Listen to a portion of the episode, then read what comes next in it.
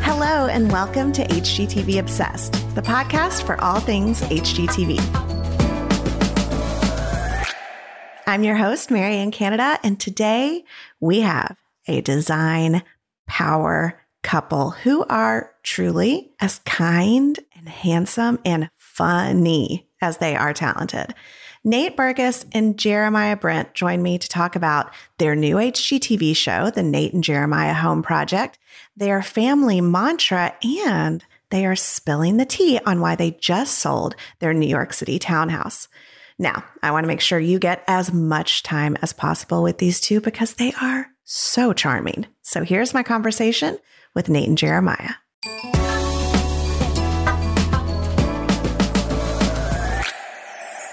Nate and Jeremiah, welcome. Thank, Thank you. you. Yeah, Jeremiah, I have to tell you right off the bat, Jeremiah waved, but they can't see you. Yeah. You have to use your words. It's the story of my life. okay. he's now he's now he's becoming a French mime. Yeah, I wish. I like that career path for you. Me what too. were you thinking? I'm so tired of talking. It would be perfect. Well, before we dive in, I am going to have you guys introduce yourselves so everyone listening can know who's Nate and who's Jeremiah. Hi, guys. I'm Nate Berkus, host of Nate and Jeremiah Home Project on HGTV, the main host. Yes, yeah. He's the he. Nate Berkus is in the current cast playing my spouse. Stay tuned for next season. Wow. I'm Jeremiah Brent, interior designer, and you can tell my voice because I sound like a screeching monkey on this. Is there going to be like a recasting every season of the Nate and Jeremiah Home Project? Is that your plan? Like American Horror Story? I can't tell you. It's oh. just kind of one of those things you have to find out. Oh, okay. Lucky me. Ooh. It's kind of like in Back to the Future when in Back to the Future 2, they just completely recast the girlfriend and never spoke of it again. Never said a word. It also yeah. happened in Will Smith when they replaced Aunt Viv. It was a really, it was a oh hard oh pill to swallow for me. Well, you guys both recently returned from a glorious Italian vacation. I personally loved following along on social media. So I have to ask anytime I come back from a vacation, I always find myself inspired. What inspiration from your trip is giving you guys, you know, creative energy right now? I, I speak for myself. I think, you know, because of COVID um, and everything, obviously we hadn't traveled in so long. And because it was Nate's a big birthday for Nate, it was important that, you know, we make it happen. What was really beautiful about the trip was the intimacy and the connection, which I think, um, you know, I had definitely missed. And, you know, in, we were in Sicily and the art, the ceremony of breakfast there, the ceremony of lunch, we were so disconnected, but then connected with the people in our lives. And I definitely, like, when we came back, I was, it took me a minute to bounce back. I really missed it. But I think, you know, that ceremony of, you know, taking time connecting, dinner, breakfast. That's the stuff that I, I kind of took back. We like cities and visiting foreign lands that are a little bit gritty, that aren't sort of designed for the US traveler where everything is just perfect and you have the option of having a hamburger everywhere you go. I mean, Sicily is is so pristine in its way and one of the things that we do on our own show often is reach for salvaged architectural materials. And we like to use old things and incorporate old things even when we're doing new builds. And so for us to be surrounded and sleeping in and eating in and drinking in and hanging out with our friends and kids in old, historic, ancient structures is like food to both of us. You know, it really, mm-hmm. it's, it's really, it can't be undersold. But I mean, first of all, I can't believe I'm 50. I'm like as old as some of the architectural materials that I'm asking that we use in our projects. But it was it was really special. It's true. You are so old. You are a bad human being and everyone everyone knows that. Just agreeing with you. No, no, no, no, no. You literally, you. you are no. That's not how these go. So supportive. So supportive. No, Nate, you are aging like a fine wine. I think we can all agree. That's why I've agreed to only do podcasts now forever. Yeah, that's why he made me put Vaseline on the screen. Give it the the old Barbara Walters. I think that a couple's first big trip together is such a milestone. Do you guys remember the first trip you took together? Did you discover any uh, interesting things about each other? I will never forget. we went to Punta Mita in Mexico, and it was for a weekend trip. We were in a car driving to the actual hotel, and I was like crying, looking out at the scenery. And um, Nate like grabbed my hand, and that was the first time that I was like, "Wow, we're going to see the world together. This is so oh, yeah. great." I remember that you moment remember that too. moment? I absolutely do Yeah. remember that moment. Yeah, and I'll never forget that. It was like the first time that I was like, "Wow, this is we're going to do this together." I remember Aw. that trip. Jeremiah was and I. We went to this like little town because Punta Mita sort of developed and everything, and there's like a little sort of beach town where they had a, a market for crafts and textiles and things like that. And everybody, we got out of the cab and everybody just started swarming Jer as they do in markets in Mexico. Like over here, this. What about this? Senor, like the whole thing. And Jer had this look of like complete and utter panic for the first five minutes. And then he like had to like center himself and then he was fine. Yeah, And meanwhile, I was already, I already had like 90 string bracelets on it, you know. but he left me behind. That's the part of the story. He left, and I was like, "But I needed five minutes, and then I was fine." I was like, yeah. babe, come over here, placemats. Yeah, I mean, when we met, Nate's big promise to me, he's like, "I can't wait to show you the world," and that was really the trip where we started it. At. It really was. Mm-hmm. So sweet. Well, and now you've been married for over seven years. You have two adorable children together, Poppy and Oscar, who are stars in my mind. You've got these successful design careers, both together and separately. You've got this incredible love story. If your family had, you know, one mantra to live by, what would that be? It's funny when we we had the the opportunity while we were going through surrogacy to have a lot of really important conversations. And one of the things that we decided there was just like fundamentally two pillars that we wanted to raise our children through, which was kindness and honesty.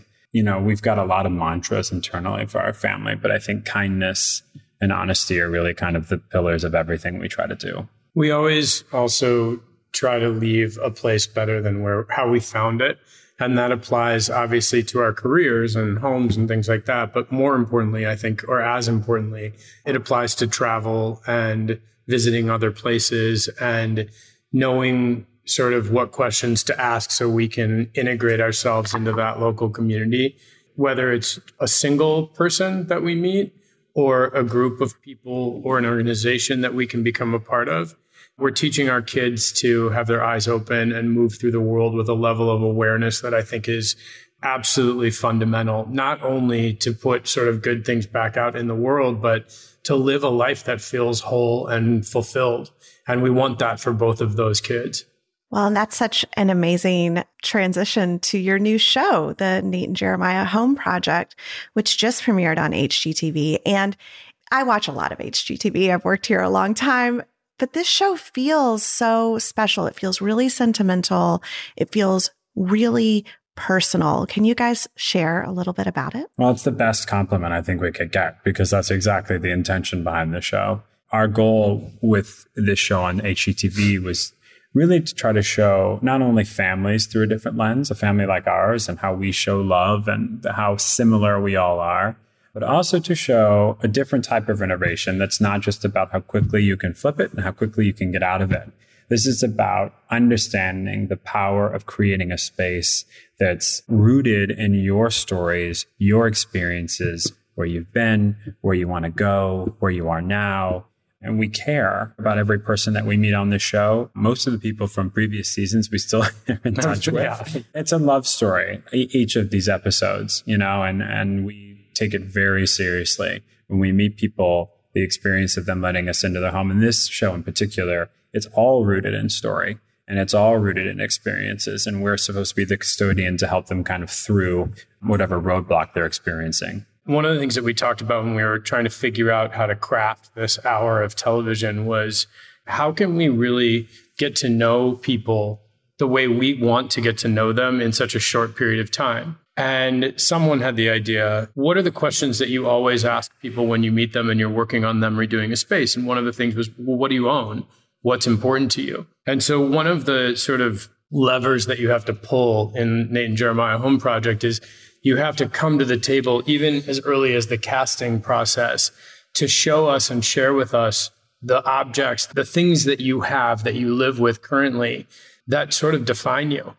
And so we use that as a lens to get to know the homeowners because, you know, when you're sharing something with somebody, the audience goes away, the TV cameras go away, and you're just talking about your mom and you're talking about what she meant to you and why this little object or this table or this piano or whatever it is is so important. And you really do get to see people through a different lens, I think. And that's one of the things that I love the most about the show. It's funny you mentioned piano because I was lucky enough to get to watch the premiere episode of this season. And the family had this incredible Steinway piano. And you all, I mean, you don't just decorate around the piano, you go the extra mile, you find out the whole story behind it. You talk to the people at Steinway and find out who bought it and where it was purchased and when. And you guys work really hard with these families to make these sentimental pieces that don't necessarily align with the design and you make them work.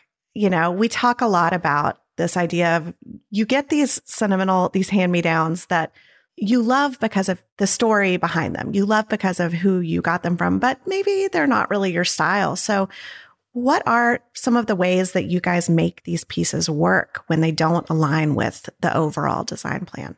Well, what's interesting about the show this season is that there's a big arc with pieces and what people think they represent to them, and towards the end of the renovation, how they see them now. And so we kind of have a bunch of mechanisms that we built in to kind of take people through that journey.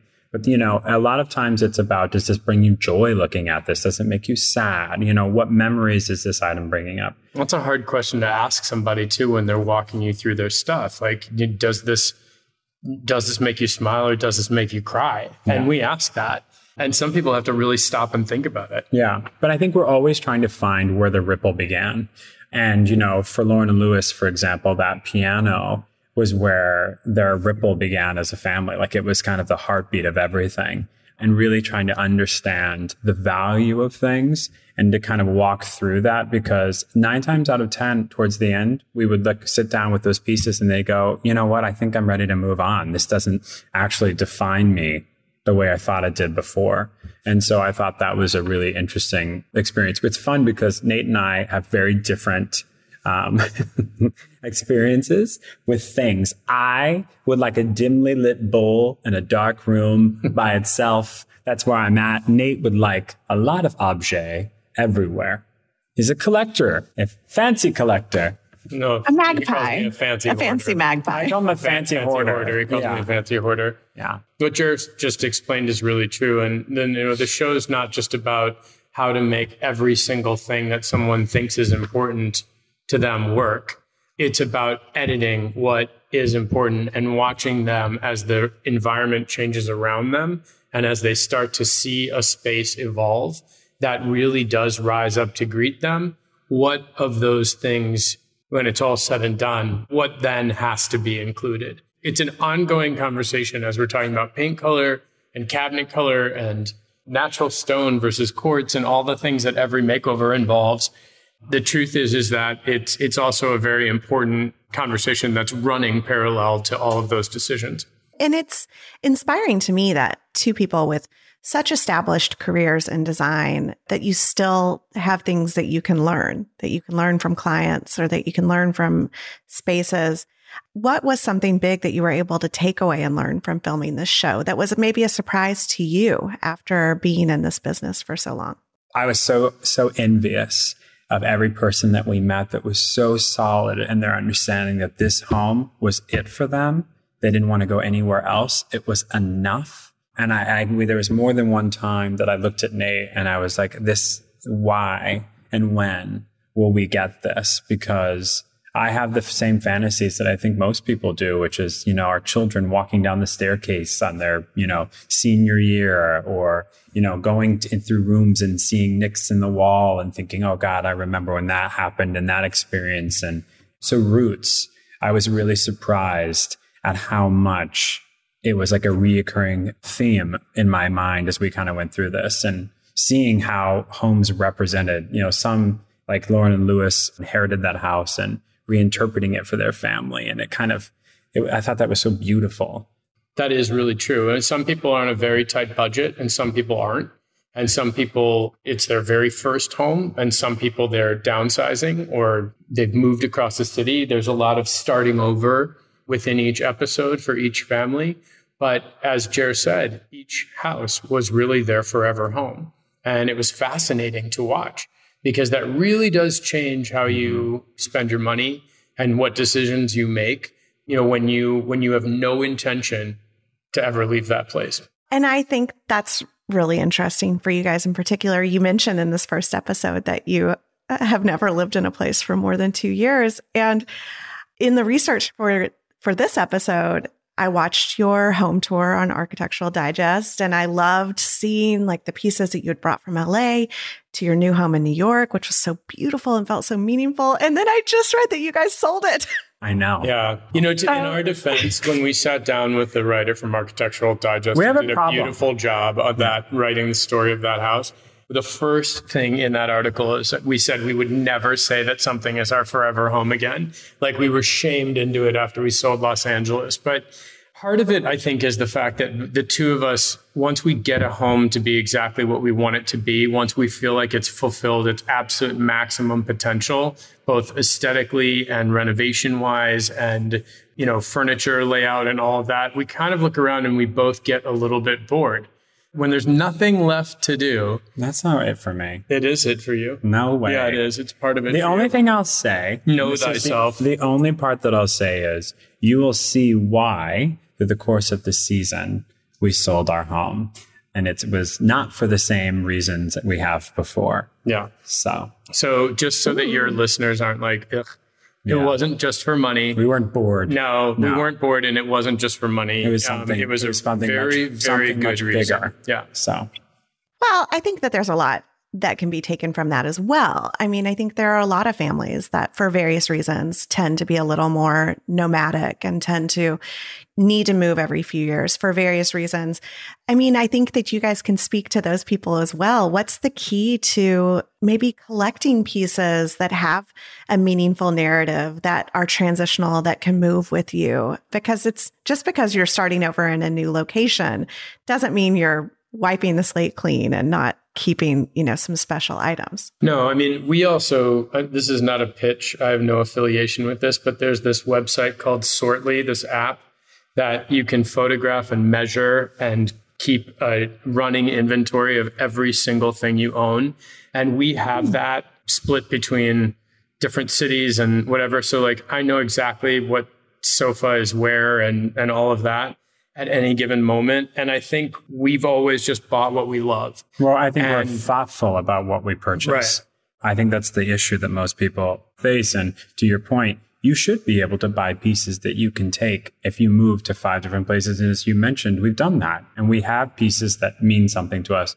But I think, you know, and one of the things that we try to deal with on the show is make thoughtful decisions about what you're bringing in. Don't just try to make it look like page 23 from that catalog bring pieces into your into your life that obviously spark joy and are useful but have a future in them. You know chairs that were bought for one reason can represent something else 5 years later or be used in five different ways. So i think we're always trying to help people understand how to make thoughtful decisions with what they bring into their home. And as designers, the switching out of pieces, the becoming interested of new designers or older designers or people that whose work we haven't come in contact with, that is a constant evolution.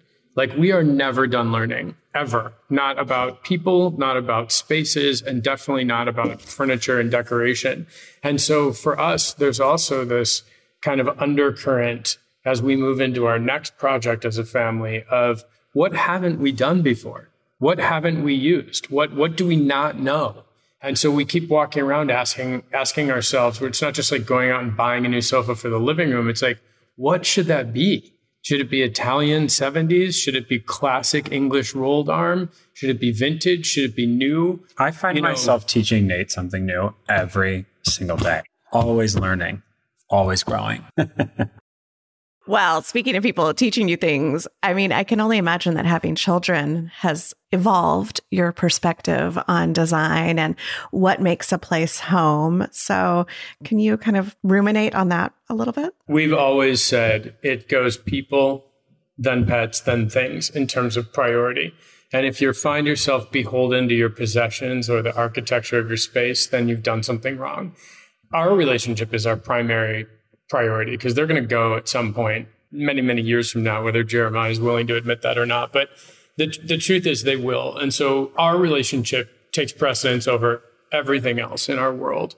And then the kids are a very, very close second. You know, we want to create an environment for them where we aren't panicking and chasing them around and telling them they can't eat their crackers or their cheese stick or whatever it is on a piece of furniture. That's a ridiculous way to live with two kids under six.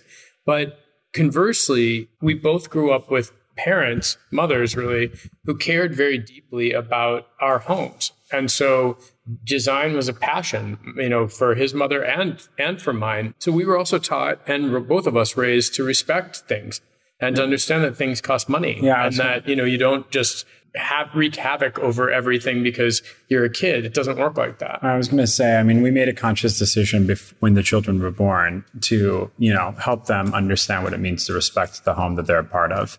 You know, we were never a baby bumper house. We were never anything over chairs. There was never rooms that people couldn't go into, but there was an expectation with the way that you handled yourself in those rooms. You know, the children engage in this house like anybody else, and I think that's healthy for them. You know, they're not like a caged animal that like I'm afraid are going to jump. They know not to jump on furniture. They know not to do things. You know, our children set the table for dinner. You know, they're part of the household. They're part of the rhythm. And I think it's important. And I think, you know, that respect and the expectation for them to participate in the household goes a long way. At least it has for us. I have two kids too. They're a little older than yours. And I consider my number one job is to teach them how to be good citizens of the world. And that includes our home. It starts with our home. It starts 100%. absolutely. It mm-hmm. starts there. We all have those friends, the kids come over and they're like jumping on the kitchen counter and you're like, okay. They've put us through it. No, you know, every parent knows. I mean, you know, we had a pair of suede benches in our living room and Oscar wrote all over them with a ballpoint pen.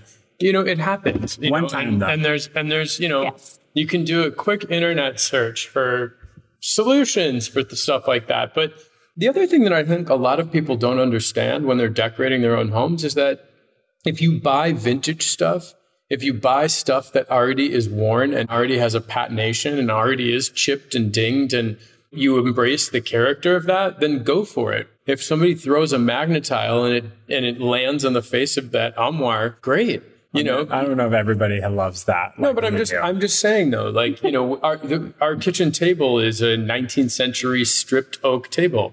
It's pitted and has marks, and it's not a fine finish at all. And the more the kids beat it up, and they do, and you know, draw and do their arts pro- arts and crafts projects, the better it looks. So you know, also make smart decisions around the, that stuff. I love that. I mean, it's just part of the history and part of the life of your home. All right. Well, before we let you guys go, we thought it would be fun to do a little rapid fire round with you both. This is just answer with the first thing that comes to mind. Okay. You guys ready? Yeah, you're not calling me a poop emoji again, though, right? we'll see. He did that once. That was five years ago. You got to move on. I know, but every time we do a quick fire, I still I feel well, a don't act bit- like one. I don't think there's anything emoji related in here, but we'll see where it goes. All right. So describe your spouse's style in one word. Classic. Japanese sniper. One word. So you can't even. Sniper. Sniper. Wow. Who has the better hair? Chair. Chair for sure. No, for sure. Because my hair takes a long time to look like this, and his dries from the swimming pool like that, Yeah. like how it looks on TV. He truly wake, woke up like that. A hundred percent. All right. It's movie night. What are we watching? Go for it. It's one. Sci-fi. We're watching sci-fi because he always wins. What are some of your favorite things to do in New York? We like to run. hmm Park. The- Kids. Yeah, Washington Square Park. Actually, you know what? New York is so awesome with the kids. In the morning, sometime if we're sometimes if we're early for school, Oscar and Jared and I will just sit on a rock outside of his school because he likes to watch the trucks go by and talk about everyone. So I mean, New York is just constant New York's, I mean, New York's everything. You walk out and you're part of the world. So you can go anywhere in the world you want and at any day. If you could live in only one season forever, what would it be? Fall. Spring. Ooh. And last question What are you most looking forward to right now? Well, I don't know how to say that. I do. Okay. M- moving. Moving. Yeah. Well, I can't wait to see where you guys end up next. I want to thank you both for your time. We love Home Project. We're so excited to see where you land. Thank you so You're just much the- for having You're us. the best. I could sit here all day with you. Thank you for everything. Me too.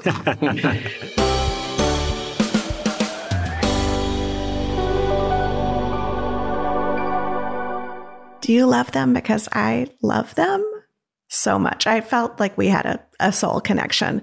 Well, we hope you enjoyed this episode of HGTV Obsessed with one of our favorite couples on the network. You can find Nate on Instagram at Nate Berkus and Jeremiah at Jeremiah Brent and watch new episodes of the Nate and Jeremiah Home Project Tuesdays at 9 p.m. Eastern on HGTV or streaming the same day on Discovery Plus.